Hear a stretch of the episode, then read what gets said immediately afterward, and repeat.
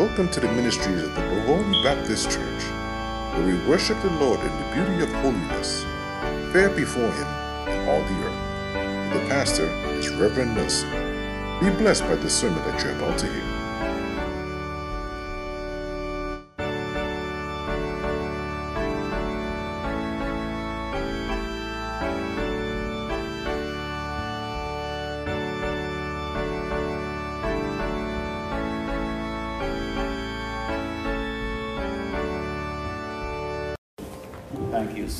So, very much. I would like you to turn your Bibles with me to the Gospel according to St. Luke, the 12th chapter. And I want to read verses 13 through 21. Just those few verses there. Luke's Gospel, chapter 12 reading from verse 13.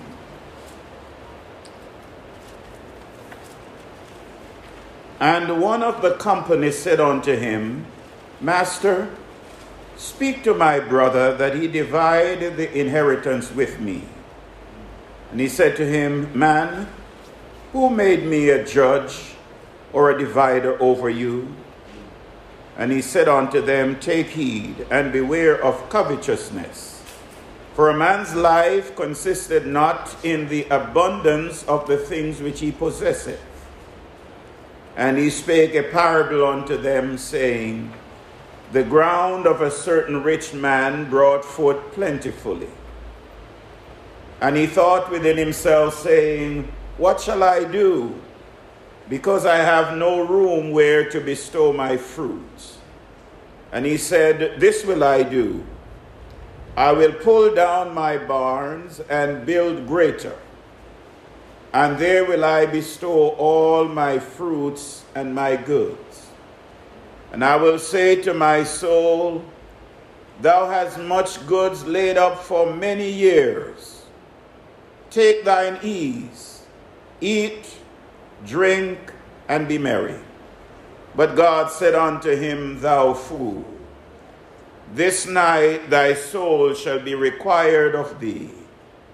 Then who shall those things be which thou hast provided? So it is, verse 21. So is he that laid up treasures for himself and is not rich toward God. Mm. Now, I want to focus on that last phrase is not rich toward God. Because that should be our desire to be rich toward God. Mm. There was sharp contrast among the hearers of Jesus, and this is expressed in different attitude from positive, indifferent, to dawning interest, to either deep devotion or just downright hostility. From Luke chapter 11 and verse 14 to chapter 13 and verse 9 is a continuous discourse during which there are several interruptions. One of them, verse 13, was the occasion for the parable illustrative of Christ's teaching against covetousness. And here we see the spirit of covetousness manifest itself. The Bible says, And one of the company said unto him, Master, speak to my brother that he divide the inheritance with me. Now, we don't know the real uh, situation as it relates to this man's cause. Could have been possibly a just one. We don't know. For we know that according to Jewish law, as it relates to the dividing of the possession when the father passes on, that the eldest would have gotten a double portion. And the reason for him getting that double portion is that it was his responsibility, if his mother was yet alive, to take care of her, and if he had unmarried sisters, that he would be responsible for taking care of them until they are married. So, as a result, the elder or the eldest would have gotten a double portion. So we don't know about this man's claim. But based on the response that Jesus gave, we can conclude that the spirit in which he made his request was the wrong spirit. Are you following me, somebody? This is an unusual expression of worldliness. Consider for a moment Christ's teaching at this particular point. He was dealing with some very hard stuff. He was doing some real hard teaching. For the scribes and the Pharisees, they were trying to trick him trying to trap him. And Jesus was pushing back. And the Bible said they tried to provoke him so that they would get him to say something that he should not have said. They didn't really understand who they were dealing with. Because you can't get God to say anything that he shouldn't say. God knows all things. And so Jesus was pushing back. And one lawyer came to him, and the Bible says, when the lawyer made his statement, Jesus rebuked him and said, You guys shut up the kingdom of heaven against others, and you yourself, you're not going in. And this man, hearing Jesus now rebuke the lawyer, realized that Jesus had a great level of authority. And he felt that this was his moment. He was prompt now to make his statement, to make his request. Here is God incarnate speaking. And all that this man saw was a good lawyer. Somebody who would be able to rule in his favor so that he would be able to get material things.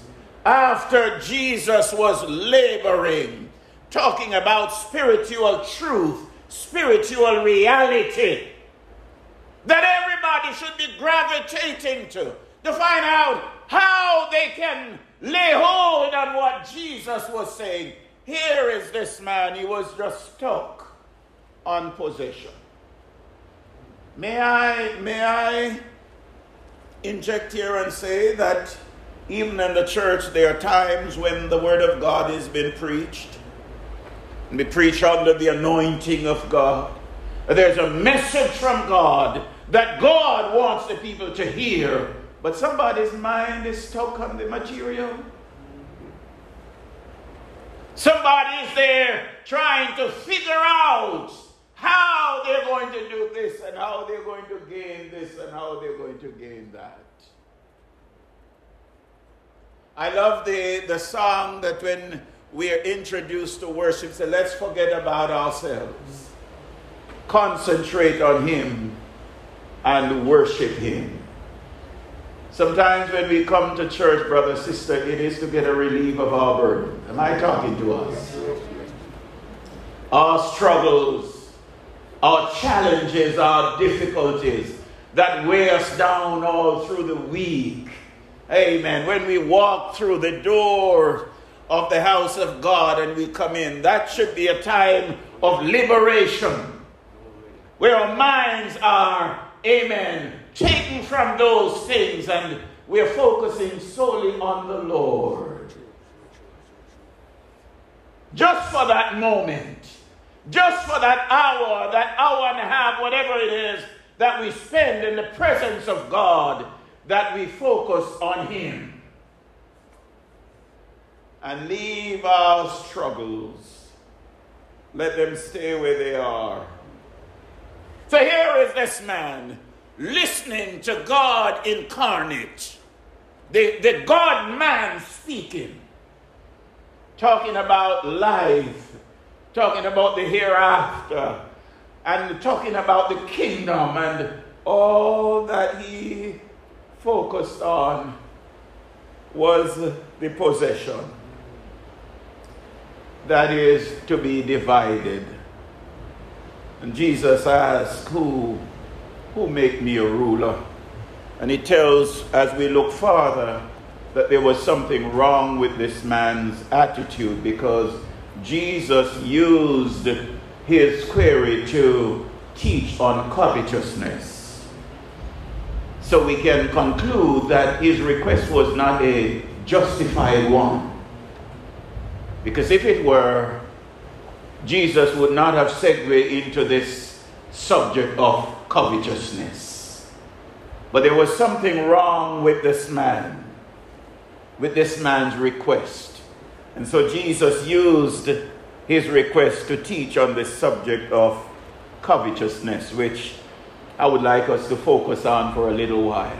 Because there, there's a whole lot of misunderstanding about what covetousness is. And I would like us to look at, amen, the example that Jesus gives us and see what it really is. Hmm. So Christ disapproved this man's request. He shunned it. Covetousness appeared in many forms. And the two basic is clutching what one has already gained.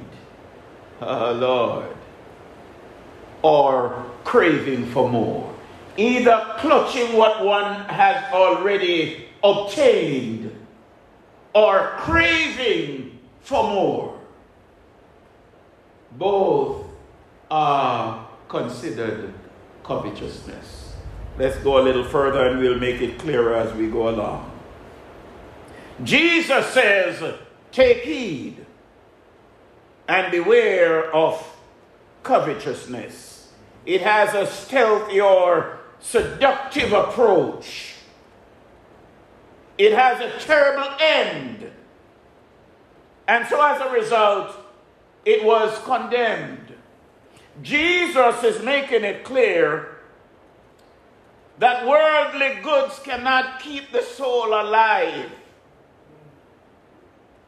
For man does not live by bread only but by every word that proceeds out of the mouth of God doth man live, the scripture says. So worldly goods cannot keep the soul alive, not even if one have it in abundance. So in this case, abundance and mere necessity are on the same level. Whether you have or you're just getting by, you're on the same level as far as the soul is concerned.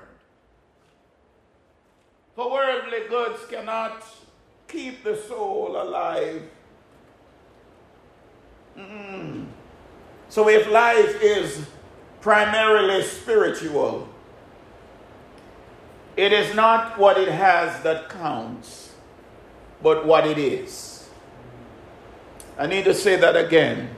If life is primarily spiritual, it's not what it has that counts, but what it is.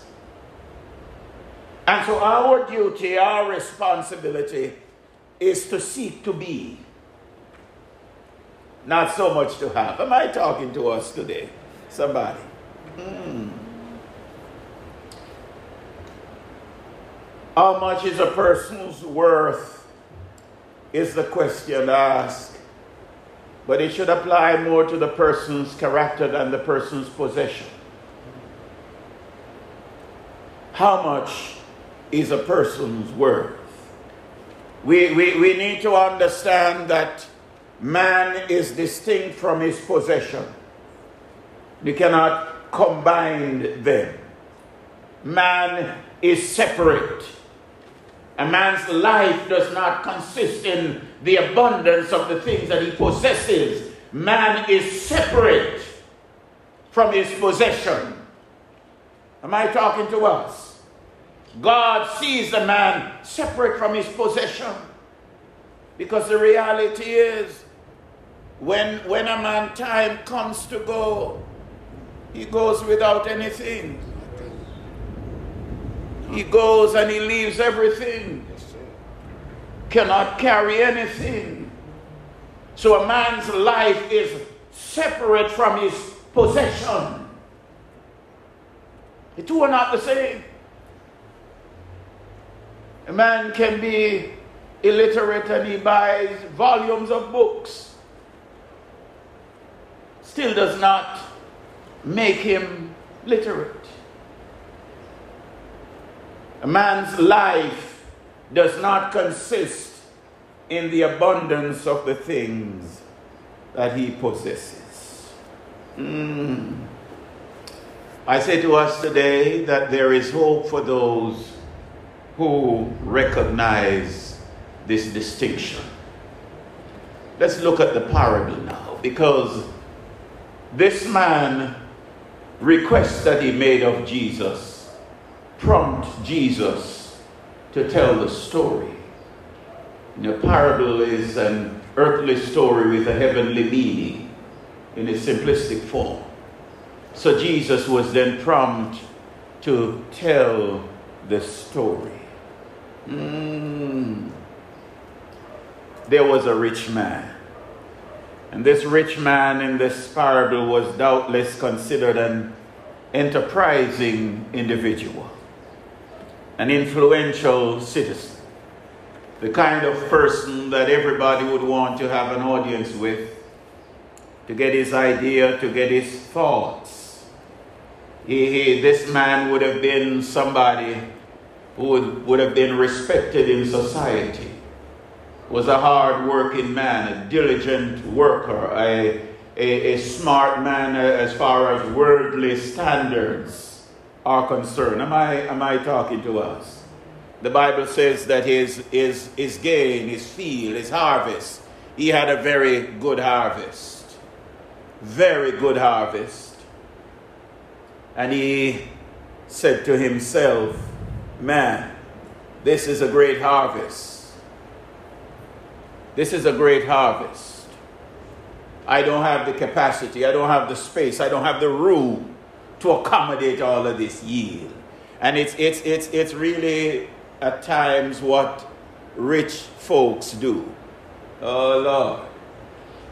They, they look at uh, the prospectus from different uh, companies and uh, based on the past uh, performance, they're able to uh, see where you know, what direction it's taking and they, they, they, they want it, they're looking for a place to invest.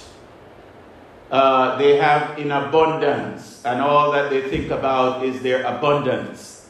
And so they would spend a lot of time reading the prospectus from different companies. But they have not, and one of the things that many, many rich folks have not done they have not read the Lord's prospectus. Because there is one. And there is one that all of us need to familiarize ourselves with if we are going to be rich toward God. And it's found in Proverbs chapter 19 and verse 17. And we can call this the Lord's prospectus. Hear what it says. Proverbs 19 and verse 17. He that hath pity upon the poor lendeth unto the Lord. Follow me here. And that which he has given will he, that is God, pay him again. That's the Lord's prospectus. For those who have resources, for those who have, God says when you give to the poor, you're actually lending to him. And whatever is loaned to him, he, God, will repay. Am I talking to somebody? Mm. For the Bible tells us that God is no man's debtor. That God pays what he owes. So he doesn't owe anybody anything. Am I, am I talking to us? Romans 11:35 says, Who had first given to him that is God, and it shall not be recompensed to him again. Can you show me one that has given to the Lord and has not received back manyfold? There is not one. So the Bible says, the one who gives to the poor lends to the Lord. And the Bible says God will repay him, God will give it back. For he is no man's debtor. And there is not one who has ever given to him that have not received return. Oh, Lord. Mm. This man, as he thought on his yield, he didn't give any thought to the Lord's prospectus. He said, Now that my barn are too small, I now don't have the capacity to store all my goods. What about the poor people? What about those in need? Why not give some to them? Are you following me, somebody? I'm not thinking about the less fortunate. But, brother, sister, that's the way of the world. That's the way of the world. Everybody wants to get ahead and to be ahead and to be ahead. And people don't think much about those who are in need, the need of the society, the need of the people, and how they or those who have the responsibility that they have toward those who are in need. You know, God, through the old covenant, established a principle. It was a farming community. Israel was a farming nation at the time. And God established it in such a way that once you have reaped, you're not supposed to go back and to reap again. Once you get the main crop. Am I talking to somebody? It's in the Bible. The remaining little portion was to be left for the poor, for the widow, and then they would come along and they would glean. So they would call they were called gleaners they come in and they see what they can find to survive. That was the principle that God established in the old covenant. And I believe that even in today's society, those who have still have that responsibility to consider the least fortunate. Amen. To understand that they are God's creation just like you are. And life has dealt with them in a manner that it has not dealt with you. And so you have a responsibility to extend yourself, oh Lord, to those who are in need. We want to talk, continue dealing with this subject of covetousness and being rich toward God. This man that Jesus used as example, he had worldly goods. And may I say that there was nothing wrong with this man's achievement, that he gained it properly. Uh, he gained it the right way. He worked for it. This was not a sinful gain. Sin came in after the gain. Oh, Lord. And, and, and that is where we need to be careful as Christians. Because sometimes we set out and in the process the Lord blessed us. And we did everything right.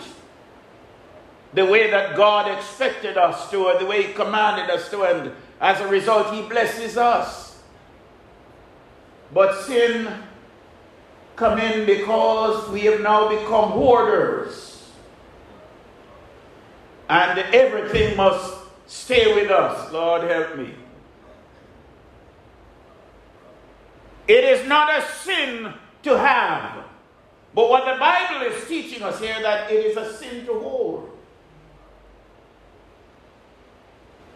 Mm. Silence. It's a sin to hoard. That's what the Bible is saying. It's a sin to hoard. This man gained his wealth rightfully. But then sin came in after he got it. And we have to be careful because sin is always lurking around. And notice what he did when his barn came in with its overflow, he did not consult with anybody. He consulted with himself. He did not he did not see his prosperity as a godsend. He saw it as a windfall. And as a result, he had to now do something to secure this windfall. Not that it was a blessing from God, that God has now blessed him, and as a result of the blessing of God, he would have some responsibility. And this was his big mistake. This man took body for soul. Oh, Lord Jesus. He took body for soul. And so he decided that he was going to just live up. He was going to become now even more self centered. And so he was going to eat, he was going to drink, and he was going to be merry. For he said, I have enough goods to serve me for years. And there was that sense of complacency and self confidence because he had enough goods to serve him for years. He would not go hungry for years. He had more than enough. And so he decided that he was going to build a new barn. Hmm. He consulted with himself instead of consulted with God. And this is something that he decided to do alone. He would even would even ask anybody anything. He, he talks about I and all my. It's I and all my. Whenever, whenever we begin to use the first person pronoun, we, we, are, we are bringing the devil, we are introducing or inviting the devil in. When it's used exclusively, we are giving way to the devil. We are shutting God out when we begin to talk about I and myself. This man's mistake is that he took time for eternity. His anticipation was that he would live for many years. And so he had good store up, ready to store up for many years because he planned to live long. Yes, he planned to live long. So he had enough stored up. And he said, with this, with this windfall that I now have, I will have to expand my barns, make them bigger. And then he said to himself, I'm going to be at ease. I'm going to eat. I'm going to drink. And I'm going to be merry. He never said, if the Lord wills. He never said, I will do this if the Lord wills. But he said, I'm going to do it because it's my goods. And my harvest is a good harvest. And so I am going to do. God called him a fool. And this is the penalty, really, of covetousness. A fool is one who is actually devoid of mind. And so this man's judgment was much in question. He was cut off from life. He thought of years, but he could not reckon with one night. And it became clear that it is certain that we carry nothing out, as Paul tells us in 1 Timothy 6 and verse 7. This man was rich in time, but is now poor throughout eternity. He was rich in time, had great wealth, but throughout eternity, he is poor, is worthless. He has left everything behind. He has no, no control whatsoever over it. May I hasten to say here that covetousness is not confined to the wealthy. Mm. Any man, whether rich or poor, can be possessed by the spirit of covetousness. How is it manifested among the poor? Because we are seeing where Jesus talk about it uh, with this rich man, but how is it manifested among the poor? When a person sets his whole heart, his whole desire, his entire being and just having, and will do whatever is necessary to just have. That's all they, they think about, they dream about, they, uh, they meditate on is all just to have, just to have, just to have. They are possessed with the spirit of covetousness. Am I talking to somebody today? There are people who profess to be Christians, but they cannot take the Lord's day off to come to church. They have to be out working because they have to have. Am, am, I, am I speaking to us?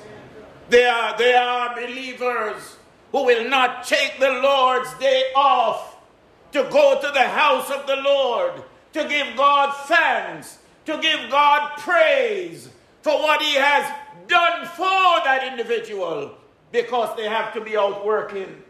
Not that they have to, but they choose to. Then there is a big difference. When a person has is employed and as a result of their survival, they have to go to work on the Lord's day, then they go to work praying that God will open a new door for them. Am I talking to somebody? Where they would be able to come to the Lord's house for worship. But I'm talking about those who have the choice. But because of the love of money, they wouldn't come to the Lord's house for worship. Mm. And they might even send their tithe. But may I say this to you? God doesn't want our money. God wants us. God wants you, not your money. Because when you have tasted the goodness of God, hallelujah, and you are immersed in the grace of God, the things of this world lose their value. Money does not mean anything again. Oh, you know, people have problem tithing. You need to immerse yourself in the grace of God. And when you have immersed yourself in God's grace, you'll understand, as the songwriter said, the things of this world oh, go faintly dim. They lose their value because the grace of God that brings salvation to man has become so real to you. Oh, Lord Jesus. They lose their value. God wants us, my brothers and sisters. God wants to be first. by talking to us? God wants us to put Him first. Bible says, seek first the kingdom of God and His righteousness. And when we do, God adds other things to us. When we put God first, God put everything else in place. God puts everything else in order. Oh, Lord Jesus. When we put God first. So I'm saying to us today that covetousness is not a sin that is just associated with the wealthy based on the parable that Jesus gives here, but is something that affects even the poor alike. So the rich and the poor mm, all face the same, the same challenge. And it is up to us as individuals to practice self denial. Am I talking to somebody? To deny ourselves and to put God first. Because if we are first, God is not first. No, no, there cannot be two first. If our self is first, then God is not first. We have to put God first above self. Mm. And when God is first, we would crown him as Lord, as Master. We would be concerned with him. We would be absorbed in him, doing his will. There would be that perpetual recognition of him nothing apart from him. But notice with this man in this parable, in the end, it wasn't the man who spoke, it was God who spoke. And God spoke last. See, a lot of things may have been said earlier. God knew this man and what he was thinking, and this man was saying, you know, all of these things to himself as he saw his great harvest. But God spoke. God knew this man's thought. It was God and God alone who knew that the man would die that night. The man did not know it, nor did anyone else. The man was to die that night. May I, may I remind all of us that every one of us have our night or our day, and we don't know when that is. The Bible said that the man's soul was required. God required the man's soul. God demanded the man's soul. His soul was not going to cease existence it was going to transition to another world. God said, Tonight is your soul required of you. God was going to transition this man's soul from time to eternity. And he said, With all that you are saying, you are a fool because tonight your soul is required of you. There's nothing wrong with planning, brothers and sisters. We are to plan. But don't leave out God. Don't leave God out of your planning. It should always be if the Lord wills. If the Lord allows it, then we know that it is going to happen. Good to plan. We should always have a plan, but not one that is centered on self, but one that is reliant on God. Because God knows the future, God holds the future. This man's soul was required, and God called him a fool. He had lived as a fool, lived entirely for himself. He refused to think about the truth, about the uncertainty of life. Mm. And so he didn't live as long as he wished because he had planned to live many years. Probably was in good health. Everything may have been going well. And so he planned to live for years. And now, with what he considered this windfall in his harvest, this was going to make that a great reality. And so he said, I'm going to store up, and I'm going to have enough for years. But God says, tonight, your soul is required.